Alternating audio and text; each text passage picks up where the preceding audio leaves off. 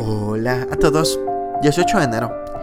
Gracias a nuestro devocional Alimento por el Alma, hoy podrán escuchar las dos P.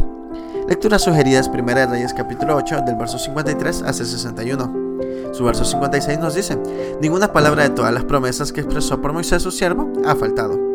Cuando las cosas no vienen mal y los problemas empiezan a aparecer por el horizonte o se perpetúan en el tiempo, tenemos dos caminos que tomar.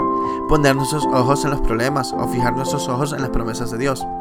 Si hacemos lo primero, poner nuestros ojos en los problemas, la derrota y el desánimo van a ser acto de presencia, porque al centrarnos en nosotros mismos y en nuestras pequeñas, veremos cada vez los problemas más grandes, ocultándonos la salida.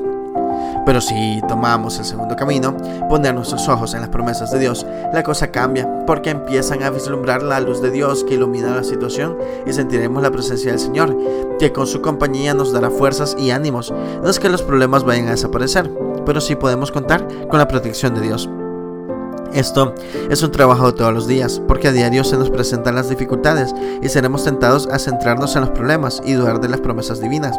Esta es la estrategia del enemigo desde el primer momento en el jardín del Edén, y lo malo es que todavía le seguimos creyendo y cayendo en la trampa.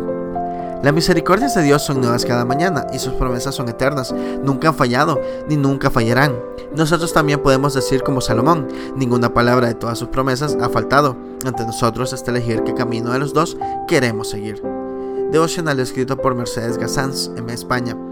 ¿En dónde fijarás tus ojos? ¿En tus problemas o en las promesas de Dios? Muchas gracias por escuchar.